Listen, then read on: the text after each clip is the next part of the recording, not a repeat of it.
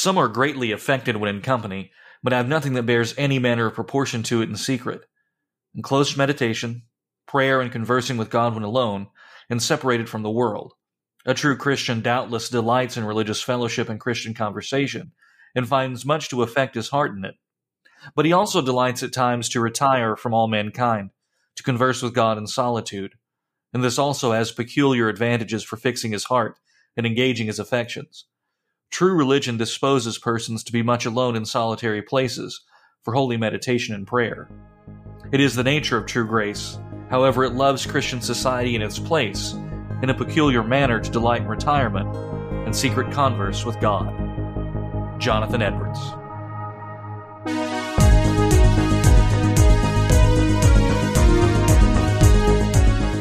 Hello, everyone. You are listening to A Word Fitly Spoken. I'm Willie Grills here with Zelwyn Heide to talk about unplugging. Zelwyn, how are you? I'm doing well, Willie. Glad to be back in the saddle again as we get rolling in our new season. And uh, things are pretty much the same out here, to be honest. Thing, uh, the drought is still going the way it is, and we haven't seen a whole lot of rain. Our crops aren't quite what we expected them to be, but I, I feel like we need to bring up Habakkuk and say that we'll still praise the Lord regardless. So, all right, there you go. Oddly sunny out here on the prairie. Uh, on my my prairie, you're you you are in the true prairie. I'm in the the OG prairie. With uh, not not very much wind. I mean, we've had we've had a couple storms here and there, but at, at this actual moment, in the as we record, you don't hear that rustling outside my windows. That means that the wind has has died down a bit. Sometimes the wind, folks, is so severe out here that we can't record because it's so noisy. It blows all of Willie's internets away. Right. and if we were a different podcast, I would say, hey, folks, just uh, you know, sign up for my Patreon and, and help me get eggshell walls. But we're not going to do that. We're not going to do that here. we're just going to schedule our stuff around the times and seasons and as as one does. Feels pretty wholesome, to be honest. Feels pretty good. Uh, yeah, so that's that's where we are. You know, we spent the summer uh, going to and fro, doing things, and now we're back here on on the podcast, and we spend a lot of time on the internet, and we know the lingo, as it were, Zelwyn. Even though we're both like a thousand years old in internet terms we try to keep up, and it, and it does necessitate a lot of time online. And yet, this episode is actually going to be about removing ourselves from the online world a bit, understanding that there are blessings that come along with this, and there are benefits, especially in uniting disparate communities. But as far as our personal lives are concerned, and your personal lives as listeners, we all know that we have the little spy device in our pockets and we have our computers and our TVs listen to us and our refrigerators now listen to us and we can control our thermostats with our phones because walking five steps to the wall has become just too much to do that we are really too far plugged into the machine and that might not be good for us. And we're going to talk a little bit about why that is. Um, we might get a little out there talking about what the machine is doing to us and how it's dehumanizing us. But we're also going to look at some biblical examples of what it means to fellowship with one another and to be around with one another, to be in community with one another, but also times in the scripture where you see great examples of people going off into the wilderness, into woods, as it were, to be alone and to pray alone, or examples of praying quietly or or advice on how to pray quietly or how we should pray and so that's that's the episode to sort of unpack these things, what we see in online Christianity, the blessings and the curses that it brings, and uh, and how being too plugged in, if we're not careful, leads to despair. Or is that overstating the case, Zelwyn? No, I don't think it's overstating the case because we all have experienced that panic which we feel whenever we can't find a smartphone or something like that or that that general hysteria which we might have. Sometimes even people who can't go like a single day without logging into facebook multiple times a day or whatever it may be. You know we are living in a culture which is increasingly plugged in in lots of different ways. You mentioned the machine and all of this of course reminds me of uh, em forster's story the machine stops which i think is something that might actually be helpful for our listeners. Have you read that story, Willie? I don't believe I have. Wait, okay. no, that's yeah, like 1909. Right, right. Yeah, yeah, yeah. Quick, basically, a, quick a science future, fiction story. Yeah, yeah. Sorry, a, a, dystopian future in which mankind is living entirely underground, dependent on a machine which they're no longer able to fix, and basically what happens when that machine comes to a halt. And I, I think that that's telling in itself because, you know, what would happen to us in the case of, say, our machine coming to a halt? You know, what would we be able to function? Would we be able to continue our lives? Or is it something where we would feel yeah. completely disrupted? Human beings, for the most part, apart from spiritual discipline, are natural are naturally prone to addiction. Right. To one degree or another. Not everybody's predisposed to alcohol addiction or drug addiction, but I think addiction in general is something that people are vulnerable to. And while we can understand and empathize with someone who's hooked on a substance, all we need to do is look around and see how people are addicted to technology, the mindless scrolling through things, and how easily the human uh, emotion is manipulated from from everything from r- political posts meant to make you angry to cat posts meant to do whatever they're supposed to do. But they hold a swath over a large portion of the country. Indeed, that's the real regime. People who are addicted to bad memes. Those are the those are the people. The people making those memes are the real people in power, unfortunately. But our meme magic is better, so we'll win in the end, but still. Right, right. yeah, I mean, and it really does come down to a question of, you know, what are we going to do in this situation? How are we going to deal with this kind of addiction which technology can can bring about? And so, yeah, this is maybe a continuation of our earlier episode on uh, Tubal-cain's Forge. Um, and maybe I'd encourage our listeners to go back and to listen to that. But we do want to focus specifically on uh, the the kind of behaviors and the kind of dependencies that being constantly plugged in can bring with it if we're not careful. So, where do you want to start with it, Willie? Well, first, I believe that, and it's patently clear, that digital communication is rapidly replacing in person communication.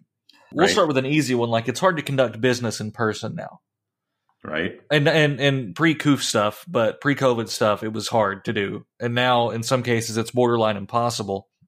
So everything is becoming dependent upon a digital platform. And we use this example a lot, and we sound like, you know, just some, you know, angry old man yelling at the sky, yelling at a cloud when we say it. But it, it is true. If you if you look around, you'll see a group of friends sitting around and just everybody's on their phone being quiet, sometimes messaging each other when they're right next to each other. And we've right. all done this. We've all done this when we when we shouldn't have. That is rapidly replacing things. And the question for me is is this intentional? You know did right. is it intentionally dehumanizing or did the profiteers who control everything just say hey if we can get people sucked into our stuff we can get more ad revenue and we can collect more data from them? Those kinds of things. I think we have to understand and we're more prepared to discuss this now actually post covid with all of the debates that we had to have over say communion and in-person worship how what is commanded in scripture is in person, how the Lord's Supper must be celebrated in person. It cannot be replaced with a digital facsimile of that physical reality. Right. And so I think too, the, the, the same is true for human relationships. And everything that is trying to artificialize, I mean, so we actually first went from artificial conception you know, you still had to have biological tissue, but it was still an artificial form of conception. That actually came first. And now we have artificial replacements for emotional interaction. And that's very deceiving for people. And the kind of uh, relationships, for example, they would see online or be conditioned uh, to through either movies or media that Christians shouldn't look at, like pornography, things like that, give people a distorted view of what human interactions look like, and not just on the sexual end, but also just upon on uh, how friendships look, and why why is bullying so severe? Right? It's much easier to to be evil to someone when you're behind a screen than it is to do it to their face. Right.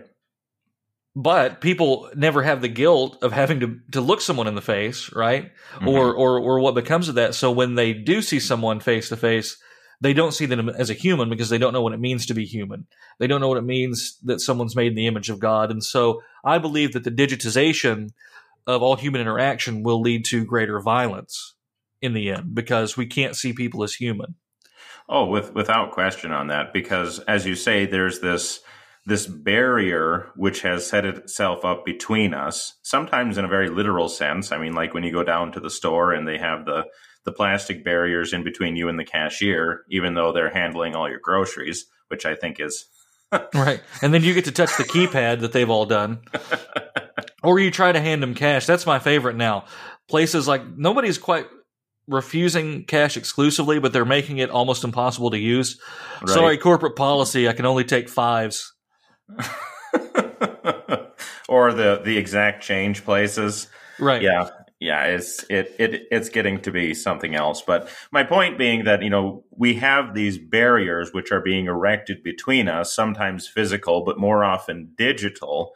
And because of that, as you say, it's creating this distance between us, and we're losing what it means to interact with one another, one another yeah. as humans, let alone as Christians. Right yeah. now, on the flip side, there, as the church begins to fall away, and I'm using the church loosely there. As Christians begin to capitulate, or professing Christians begin to capitulate, the faithful, the faithful remnant are wondering, where is everyone else? And people are able, through digital means, to find Christians, like minded Christians who are far off, and build something of a digital community.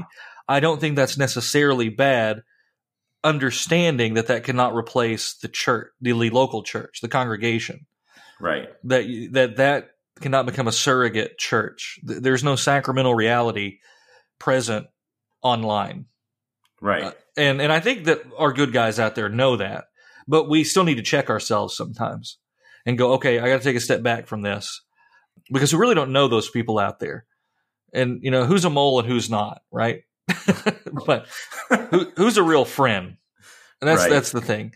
And so we have to be careful there. But I do I do want to be very clear that there are some benefits here because a lot of guys out there and gals too are despairing somewhat um, because they're they're going to a, a church and not hearing the gospel, or they're hearing the kind of lukewarm or milquetoast version of Christianity, and they're wondering where can they get it. Well, they're finding it through mass media of some kind or underground media, but we're gonna, you know what I mean, digital right, media, right, right, right, and and so they're finding it, they're hearing what they need to hear, and that's good, but it's still not the same as human interaction. So that you can enjoy digital media and find great benefit there, but you need to find that balance because you know finding good and godly Christian sources online is great, but we're also we also don't want to fall into the ditch of just being a mindless scroller through the social media stuff too. Well, and maybe and maybe this would be a time to bring in something like Second John or even Third John. Uh, I'll go. read Second John twelve. Though I have much to write to you, I would rather not use paper and ink. Yep. Instead, I hope to come to you and talk face to face, so that our joy may be complete. Yeah, and I and I think we can apply that. I mean, because writing itself is a kind of technology, and in a sense, it was a go between, albeit a very different kind of go between. But the fact that John felt the need to say, I would rather come to you and be in your presence to be with you, should say something to our increasingly digital age. Right? Yeah, absolutely. It's, and again, uh, I know I bring this up a lot, but it's like Paul at Ephesus, right? Right he tells them that they're not going to see his face again. They're not going to see him again, and they and they weep. And you don't get this idea that you know he never comforts them by saying, "Well, I'll just uh, I'll just send letters and that'll be the same." Right. You know, I'll I'll I'll send you know something like that, and that'll be just the same. It won't be. he doesn't say, "Here's my YouTube channel. You can just go there." Yeah, and and yeah, exactly. And and it's a beautiful thing because I, I mean somebody out there is going to go on Twitter and go, well, obviously the ancient Ephesians didn't know that we would have Star Trek phones in the future.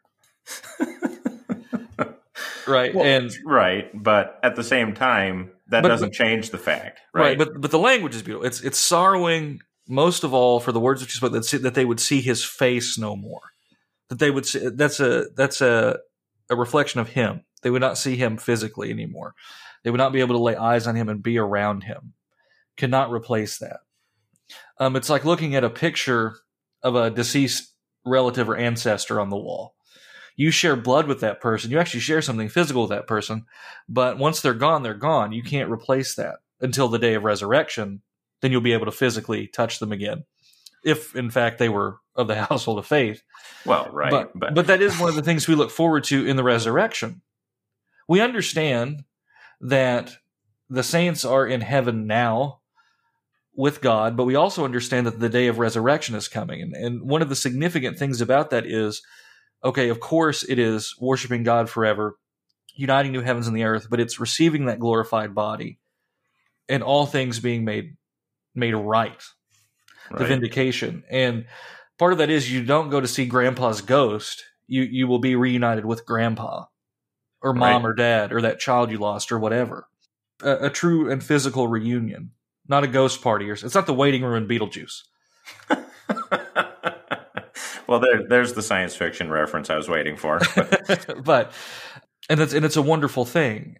Yeah. So the devil is going to exploit good things like the community that you could build online, and people are going to abuse it, and it's going to become dehumanizing. I think that's really at the heart of of most sins, especially sins committed against someone. It's it's dehumanizing. It it turns us into into just mindless sort of consumers going through. And if you have uh, Facebook or whatever on your phone, you've all caught yourself just mindlessly scrolling, haven't you?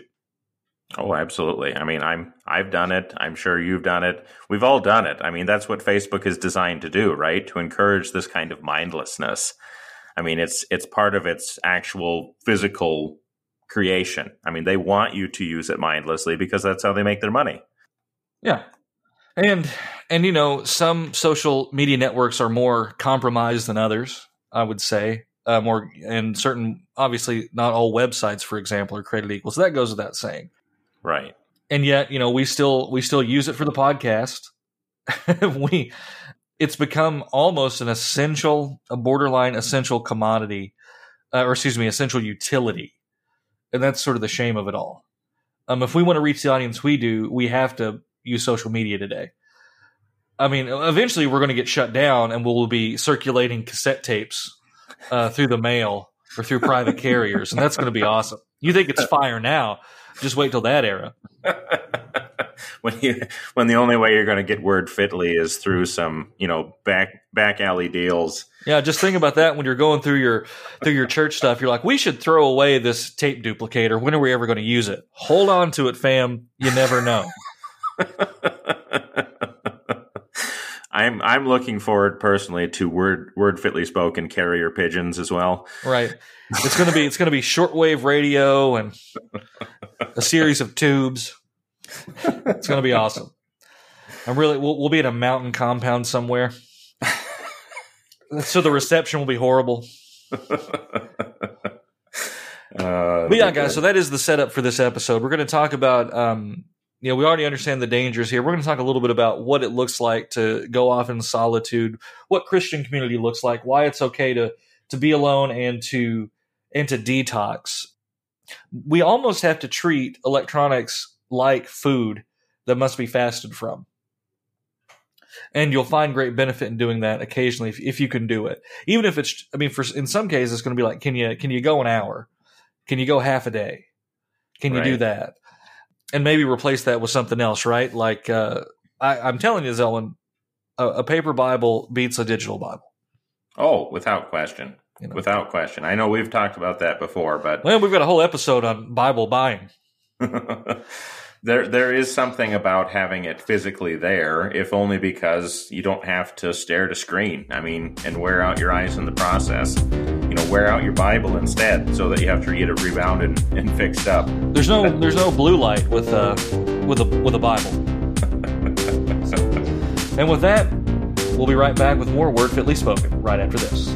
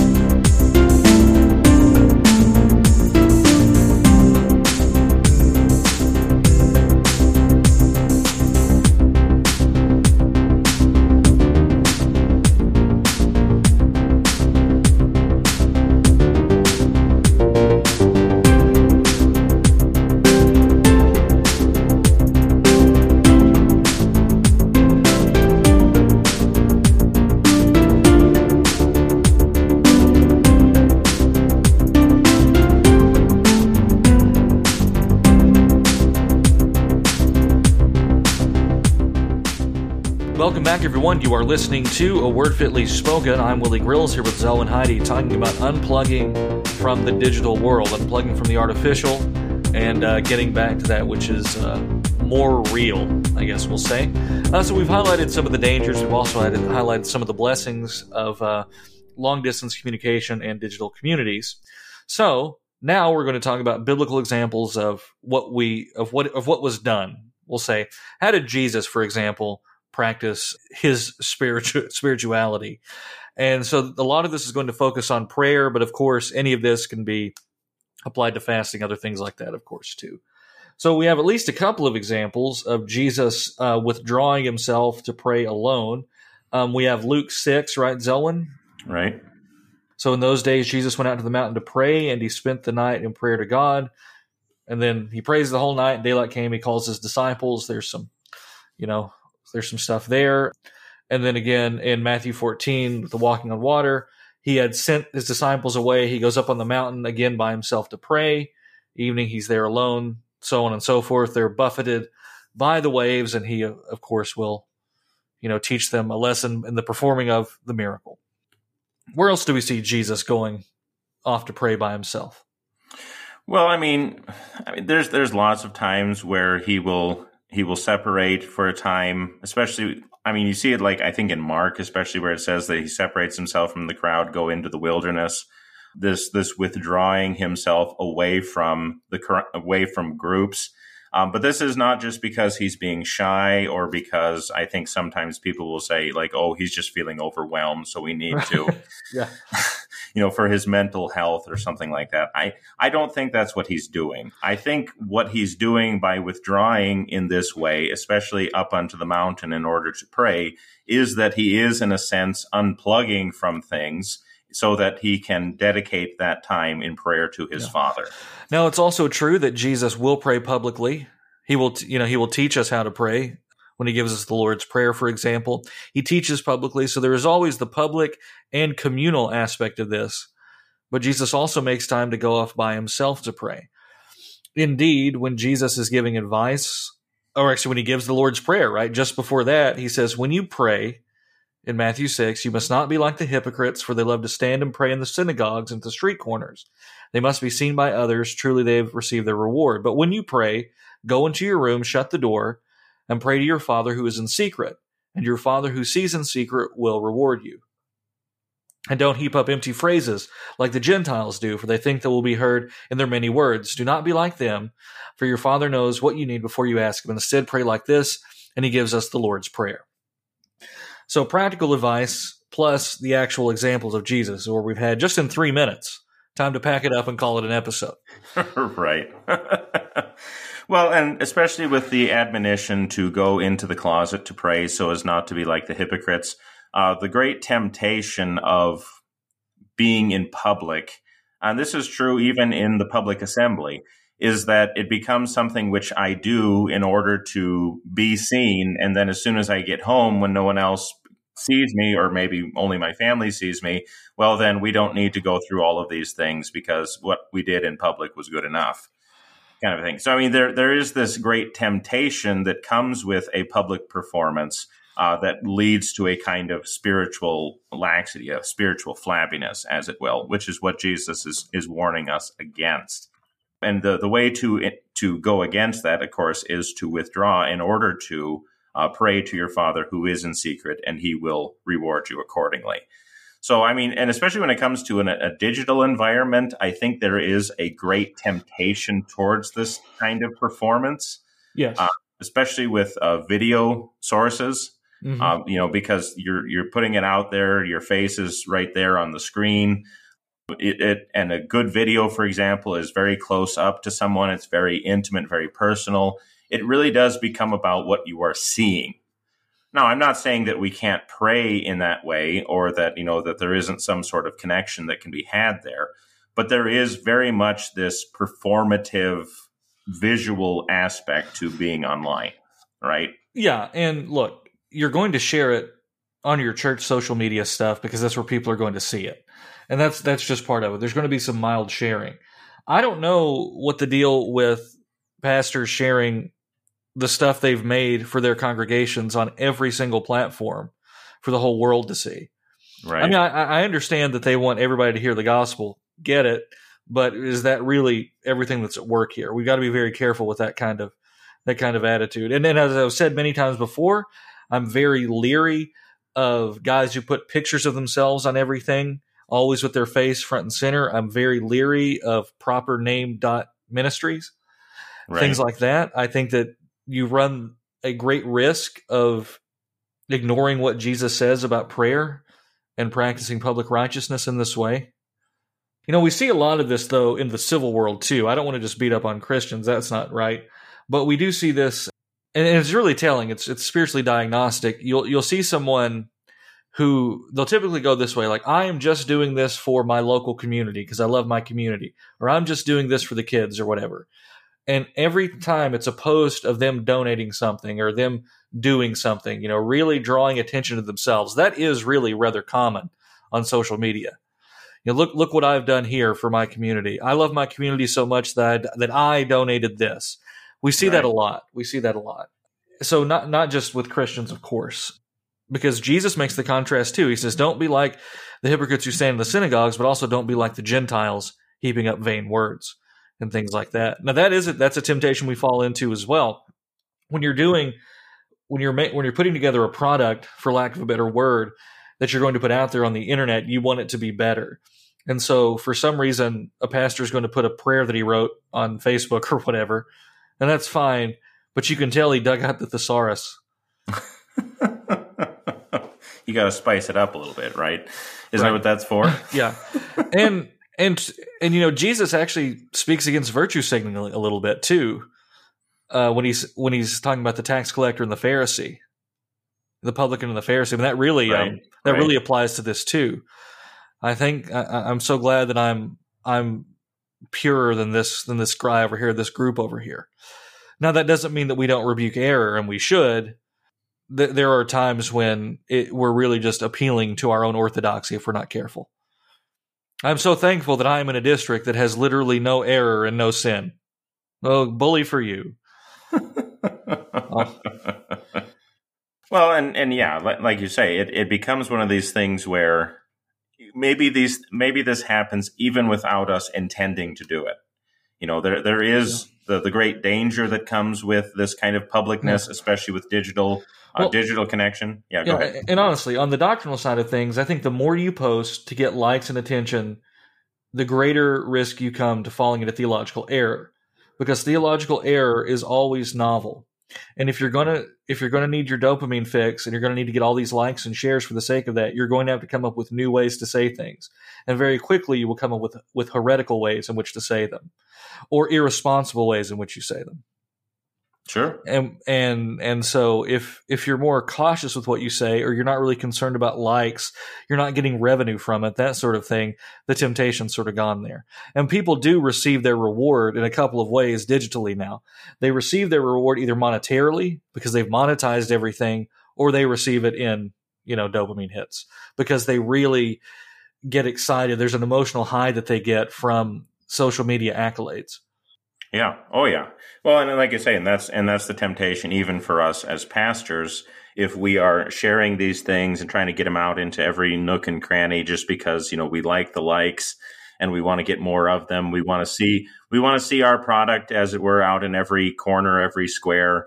I mean, there there is always that real temptation, and it is something that we have to fight back against. So you know, we need to seek ways in which we can do that, or at least find ways that we can continue to share things which are helpful and which are necessary, yeah. but not doing it uh, for personal gain.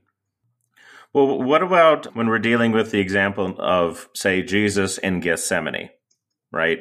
Right. Jesus is go. I mean, granted, this is part of his passion. I understand that, but when he goes into the Garden of Gethsemane and he only takes a few of his disciples with him, but even then, with the three that are with him, he then withdraws himself further away from them in order to pray.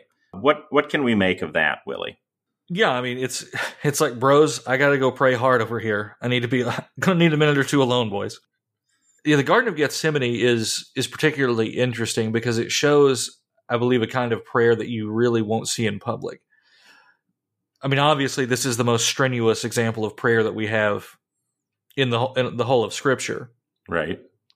And of course, when you're about to take the sin of the world upon yourself, it's going to be it's going to be a little stressful. Not to make light of it at all. You need a private place where you can speak with God and not have to worry about prying eyes. And in the case of the disciples, he sort of leaves them over there, but then they immediately fall asleep, so they're even unconscious. But I mean, I think that that's that that's the key here. You can be honest in private prayer in a way that you won't be in public prayer. You can say things that you typically wouldn't in public prayer, especially as a pastor, because our job, especially not just Sunday but every day, is to pray for the people under us, to pray for our flocks. And so we do that in private, and that sounds very different from what it does in in a Sunday morning service, right? Right. I mean, like you're going to be able to pray for rather private things that you can't there. You know, you can't go up to the altar and go, and well, you know, raise your hands and say, and we pray for Fred who is dealing with insert horribly embarrassing sin here, right? Or horribly embarrassing uh, medical problem here. Right. and not that one prayer is necessarily better than the other, but it is different. It is different. And, you know, we're going to talk about this more in the third segment, but about praying until you're done. you know, right, right. Uh, and, and, you, we'll talk about putting, we talk about putting a timer on things, but that's more to get you used to the practice. There's going to come a time where you don't need to put a timer on something. You're going to do it until you're going to keep doing it until you're finished. But anyway, I'm sorry. Is there anything you want to say about the Garden of Gethsemane here? No, I, I, I think you, you hit the point really that even even in Jesus's uh, you want to say darkest moments, even when he's about to bear the, the weight of the sin of the whole world and to take it upon himself on the cross, even then he still withdraws himself, unplugs as it were, in order to be closer uh, to his Father. So I think there is something that we can take away from that and say that you know even in our darkest hours even in our darkest moments yet there is still a I, how do you want to how do you want to put it? There is still a need which we have to be in that kind of communion with God and that's not something we should try to fill up with other things. Yeah well and and let's let's have a bit of a caveat not a caveat but a clarification here. At this point people are going to go that sounds a little mystical Zelwyn. You sound a little like a pietist here. Are you saying that we commune with God in prayer? Uh, yes. I Yeah. mean, Yeah. I, I mean, I, I don't know how else to put it because you are coming to God, you are speaking to the creator of the universe, and that's not just, you know, putting in a recording for him to listen to later. You're talking to God face to face. I mean, there is a communion there, Yeah. right? Yeah, I mean, and it is a. Um, I mean, listen. What, what what privilege does the atonement of Christ give you? Than communion with God. Hebrews four. Let us then with confidence draw near to the throne of grace that we may receive mercy and find grace in our time of need. You are approaching the throne of God in prayer, and he and he has given you access to it through Yeah. Jesus Christ. And th- that's a mighty thing to to be a part of. Well, that's that's even an access that was not universal, say in the Old Testament. No, the the the curtain is rent in twain. It's done, Right. folks. This is not a, you know, there's no, my as Paul would say, my former life in Judaism. Uh, it, it is done. The temple is destroyed. Not one stone stands upon another. That system will never come back, and we have access uh, to God by the blood of Christ spilled out on the mercy seat, as it were. And so, um, to to go to God in prayer this way is to affirm what Christ has done, to affirm the prophecies of the Old Testament, to, to affirm the fulfillment of the Old Testament. It's actually a, a bit of a confessional act, if you will. Um, that this is showing, you know, what you believe here. Not that we don't have direct prayer in the Old Testament, we know that, but the significance of that temple worship being gone means something for you Right. and gives you an access that you didn't quite have before. Right. No, absolutely with that. And then, you know, with this too, this this unplugging, this having access to the to God directly in the midst of our trials, that is something that we should not overlook because like it is I mean, it is something that can't be replaced. You don't want to fill that up with digital kind of interactions, you don't want to fill that up with things that are only meant to distract because, in a way, these things are only going to lead us back to the world. And sure. uh, the more we spend time in the things of the world, the, the, the less and less we're going to spend time in the things of God. Yeah, absolutely. Knowing that there are times for recreation and things like that, but you, you gotta here's here's you know here's what I'm saying. You gotta get some fresh air and sunshine every now and then. You've got to look at people, but again, that's more for segment segment three.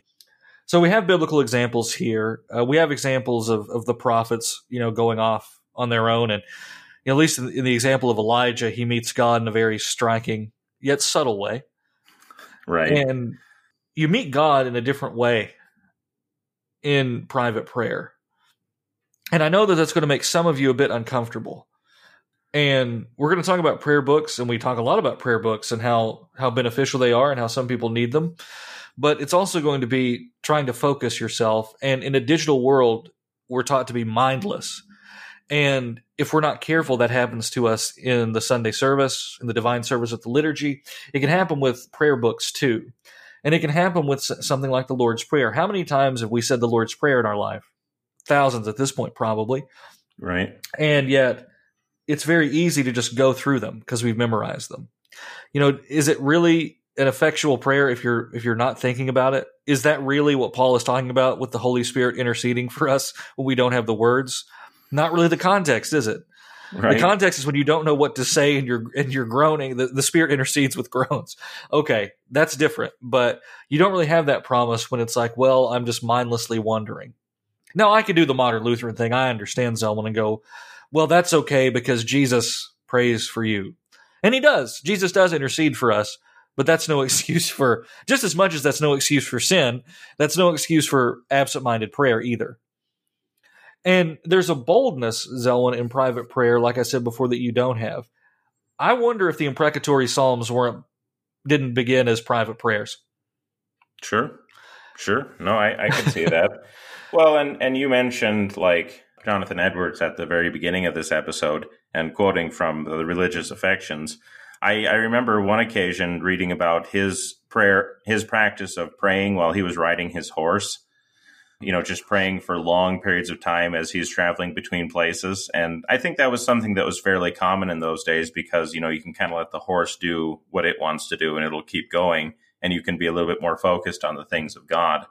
But, you know, just asking ourselves, you know, do we find that kind of uh, time for prayer? Do we spend, you know, that kind of time in the things of God? Because, you know, it is a great privilege which we have now, I'm not saying that we have to pencil out, you know, if you don't pray X number of hours, you aren't really praying. That's not what I'm saying. Sure, of course not. But we we become so distracted, so mindless in that sense that, you know, we think of that kind of praying as being almost physically impossible for us, but it's not. It doesn't have to be. Yeah, right. Or I don't know, Andrew Jackson wandering around in the forest. Do we want to talk about that too? That's, that's Stonewall Jackson. oh, Stonewall Jackson. Excuse Andrew me. Andrew Jackson wandered around the forest, but probably for different reasons. My mistake. I I I misspoke. Please forgive me. So yeah, I mean, I do think there is a danger in becoming too too rigid with this, and that's kind of the story of Jackson, where he says he writes, you know, I to like his pastor or whatever. It's like, well, I, I kept bowing my head and closing my eyes when I was out in the woods in prayer, and I kept stumbling over things. And so I tried basically tried to find a verse in the Bible where it said I had to do that and I couldn't. So I guess it's okay to keep my eyes open when I pray. And, I, and there is there is a bit of this and a danger to people on our side of the fence, as it were, to where we do get a little bit hung up on the form, sure, and forget about the content. And yeah. there's nothing wrong with good form. You absolutely want good form, but not at the expense of good content, good quality. I yeah. should say the two are not exclusive of each other. Yeah, and they don't have to be. Right. And I think, like you say, I think the the great temptation for us of the form and saying, as long as I went through the form, therefore, you know, I I, I did what was necessary, and, and and that's good enough. We shouldn't approach prayer as a good enough kind of a thing. Well, yeah, and then we become blind, you know, like the people who are seeing the guy pray on the street corner. It's like seeing the guy in the beautiful chasuble and just assuming that his theology is good. Right. Now, granted, there are certain outfits and certain looks that I can look at someone and tell you that the theology is pretty bad. but outward outward form alone will not tell you if if the uh, if the content is good. Right, right. Well, we've got to take a break. We'll be right back with more Word Fitly Spoken right after this.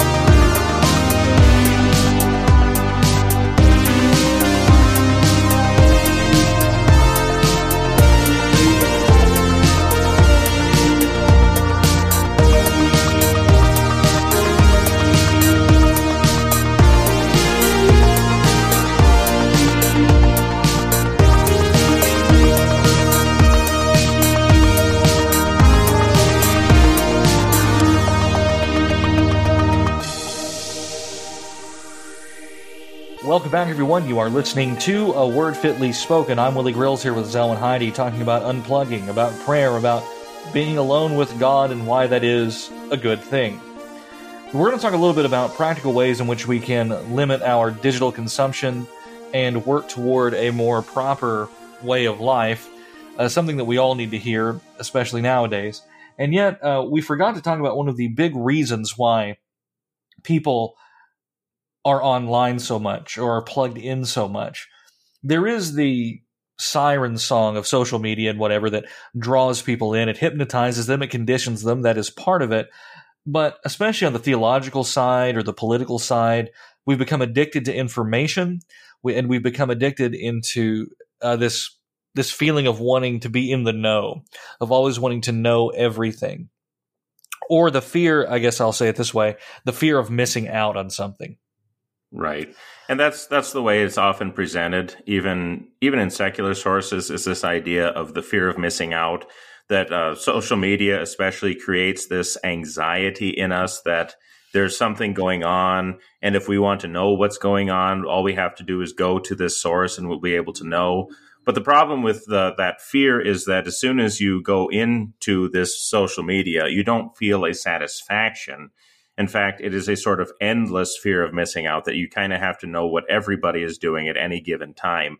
And so you're always coming back trying to find that same sort of, I don't know how do you want to put it, the same sort of satisfaction, the same sort, uh, a feeling of being in the know, which you can never quite reach. And so the the great danger being here that you know you never will reach it, and you'll just always be pursuing it. Right, right. And then because people want to be in the know, they also want to make sure we're in the know by sharing things that they should not be sharing with the world.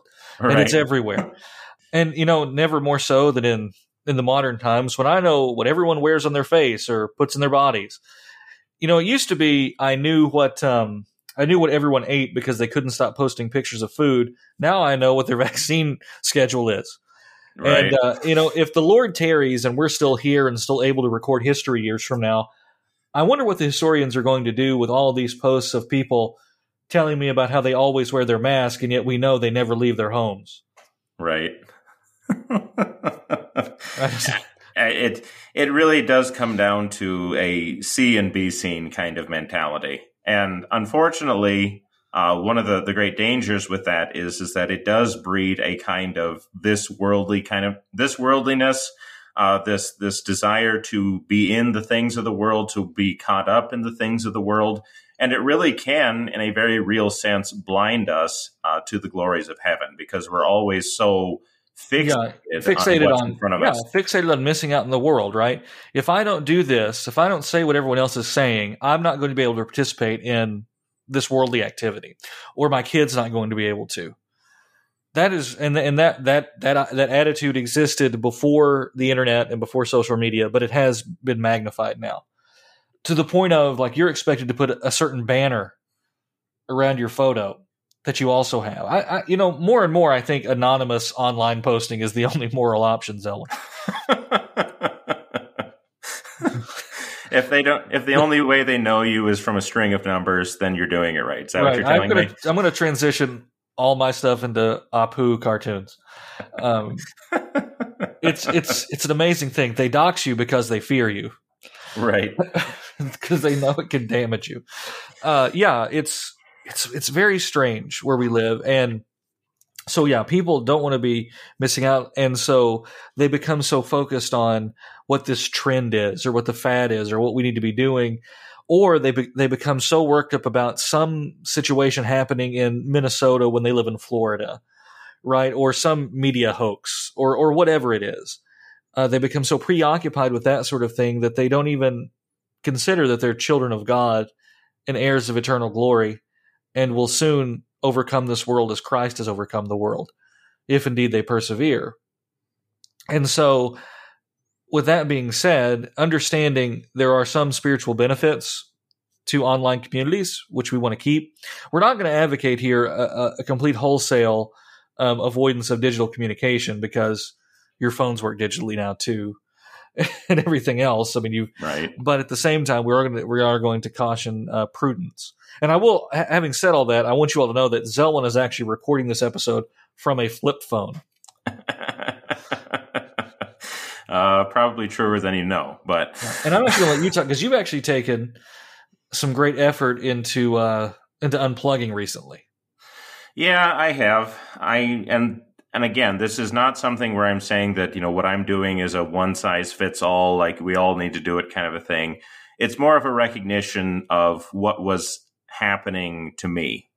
And I think maybe that's the first step towards all of this is to seriously evaluate your, you know, your usage, seriously evaluate what is going on in your particular life and to consider, you know, how is this actually affecting me? How is this you know, how does this affect my my day?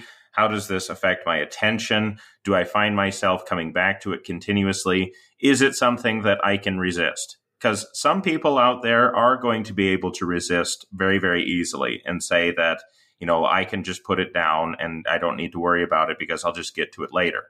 But not everyone has that ability. Right. So, are we going to provide a link to a Faraday cage or how to we'll, we'll post on how to build one. How to build one, yeah. but I mean, yeah, I mean, I I have taken some steps like trying to reduce usage, trying to get to you know being more deliberate about my digital usage, and I think that that is being help that is helpful for me. And uh, it is something that you know, if if someone wants that kind of guidance, I can certainly offer suggestions for that uh, but it is, I think, self examination and self evaluation is probably the very first step, practically speaking, that we have to do, right? Mm-hmm. Um, I think it's okay to, if you're going to pray, to turn the phone off. Probably not going to be a major emergency while you're doing that, or at least keeping it in a drawer somewhere where you can't hear it, turning the ringer off or turning vibration off. Right. That kind of thing. You know, taking that time. And if you can't and I and I would recommend if it's really hard to just go outside, you know, do something like that. Um, it does. You don't always. I'm not saying that you should turn off the phone only in times of prayer. I think there are going to be times where you need to just go sit in the sun, take your shoes off, put them on the grass, and be a human. Right. So it's not always going to be in prayer. It's sometimes it's just going to be sitting and that. read you know you can you can read a book you can do what you want you can read the scriptures but sometimes it's okay just to go sit under a shade tree and you know and and th- there's that's the real first article gift god caused this tree to grow and he put the sun in the sky so you could have shade so go enjoy it jonah style well to a point and i do have i got a lot of gourds a growing so um, there's a true. there's a dark lesson for me there i suppose uh, but yes uh, that sort of thing and i know i say this all the time and people can never tell if it's a meme or not i do sincerely mean you need to get some sun Right. Uh, you all out there, I, myself, Zelwyn, everybody, we all need sun. You need that vitamin D, but you need what you need what what God gives you. Um, so sunshine, grass, and a little bit of fresh air if you can find it. And, you know that's becoming difficult too. I think it's easier to unplug when you're in a place with some green space. Much harder to unplug if you're living in one of those hellscapes from like Judge Dredd or something that are rapidly coming to you know, quadrants in the United States. If if your world consists more of neon than of greenery and sun, yeah, maybe maybe you well, do need to. Well, now hold on now. It's not. It's not bring neon into this. I'm thinking like, uh, you know, all these dystopian hellscapes of the future here, whatever the movies bring to us. But right. But I mean, there are also like options you could do to help you unplug from things. Like um, there are services, for example, that you can actually limit the amount of time that you use. I mean, parental controls exist, for example. You could always employ them for yourself if that if if time management is an issue. If you feel that you know you you could use a bit more discipline in that regard. There is also just you know using certain things rather than others. I mean, I mean, certain kinds of social media, of course, are designed to be addictive. They're designed to be time sucks. So, yeah. you know, maybe unplugging from them or limiting usage, or even in some cases, just getting away from them altogether may be the answer for you. I mean, there there are lots of different things that we can do for this kind of unplugging, and it's not going to be a one size fits all. We just need to we need to figure out exactly what it's going to look like for you individually, right? Sure. Yeah. And just practical approaches, you know, and we've given the biblical case why, you know, Jesus mm-hmm. says so, which they're going to say is a law. It's a law explanation. Jesus told you to. Yeah, so it is. now, and somebody will say it is my Christian freedom to stay online all the time and to consume everything that big tech tells me to consume. And I'm going to tell you that that's actually not your Christian right to do. That's your supposed human right to do, but you've no Christian right to waste away, to waste away your body and to waste away your mind. Do I do I have to Colossians for it and say uh, redeeming the time here or what? You, yes, there you go. Don't don't bring the Bible into this. yeah, everybody is kind of a soy jack, you know, nowadays because they want you to be. It's interesting.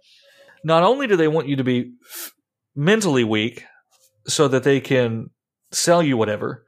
They want you to be spiritually weak because so then you won't even think about other consequences of it. But now it really seems, Zelwyn, like they want you to be physically weak. That they want to just keep you strapped to a chair.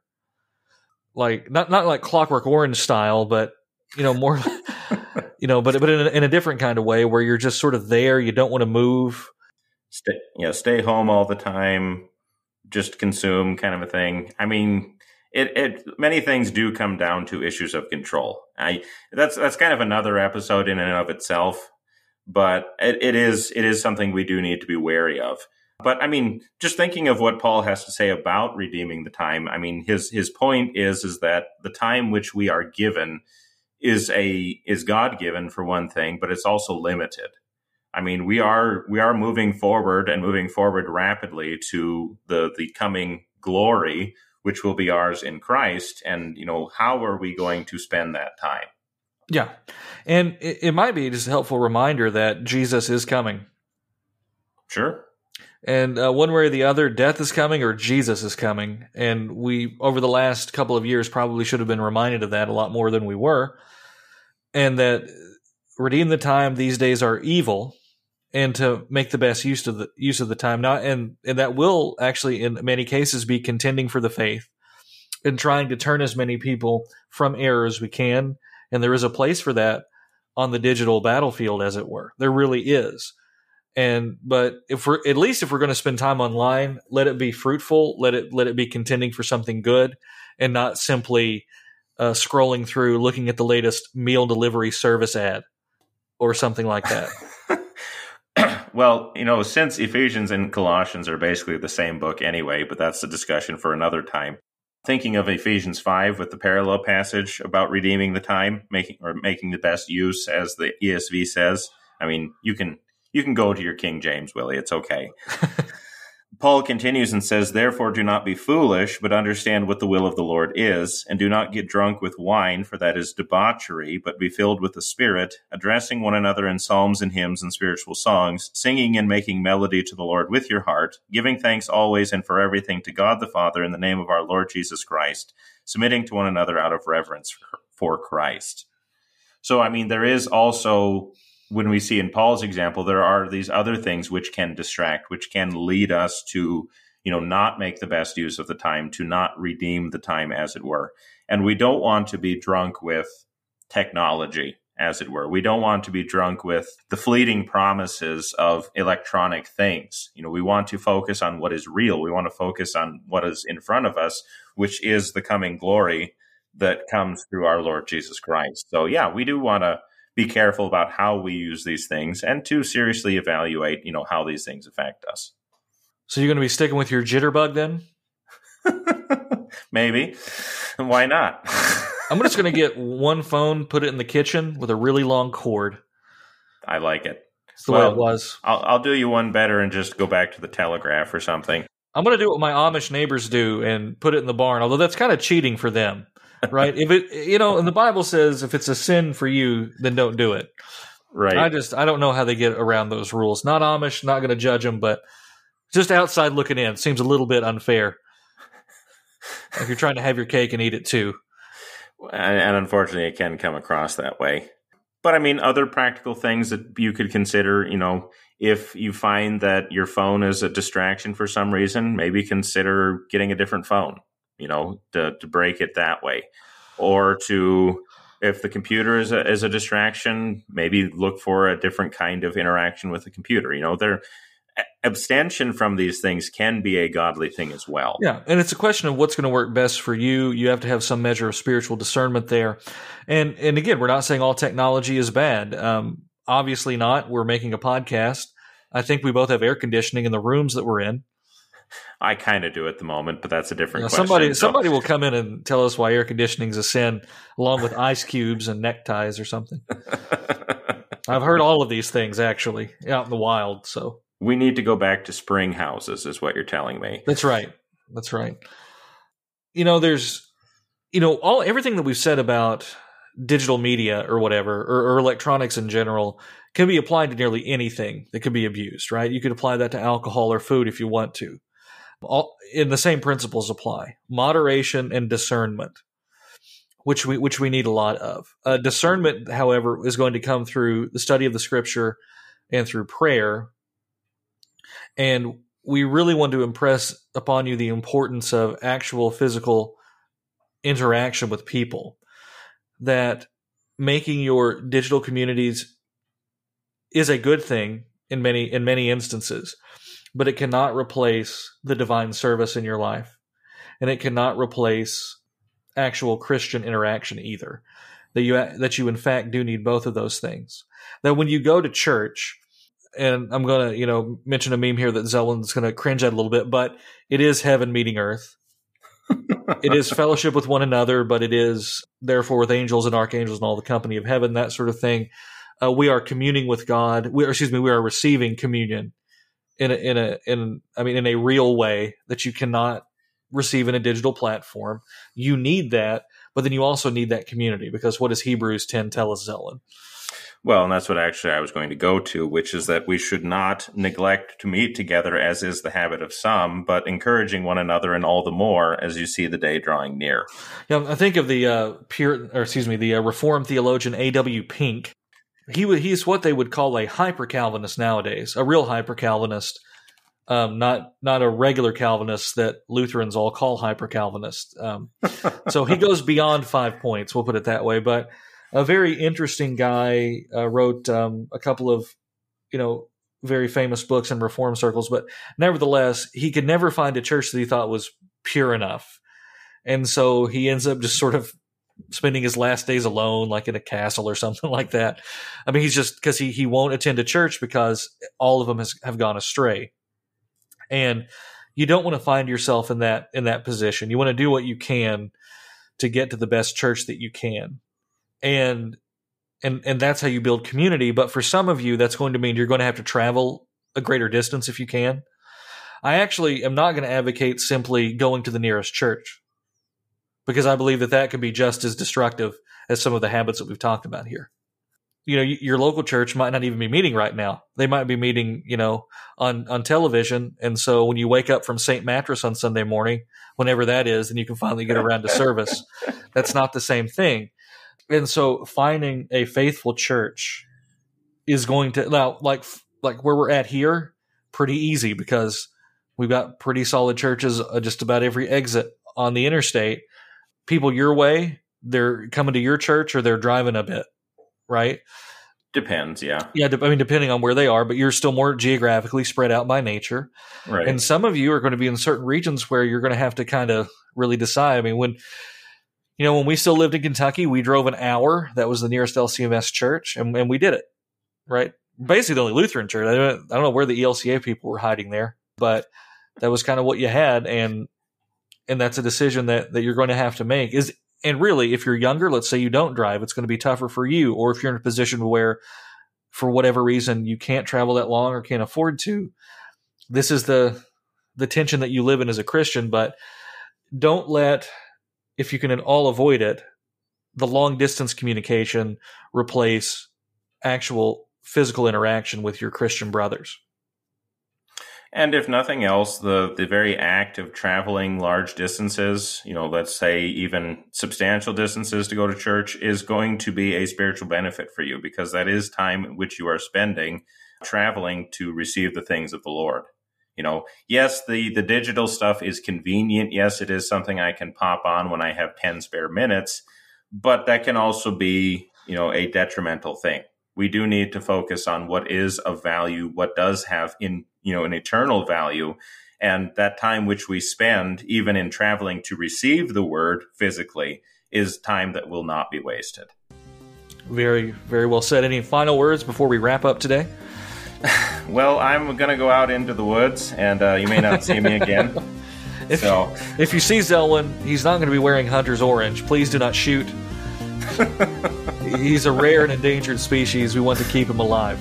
And I'll be in I'll be in my buffalo skins too, just just to stay warm. So Very good. Well, this has been a Word Fitly Spoken. If you like what you heard and want to know more, check us out at wordfitlyspoken.org, facebook.com slash wordfitly, or Twitter at wordfitly. I'm Willie Grills here with Zelwyn Heide. God love you, and God bless.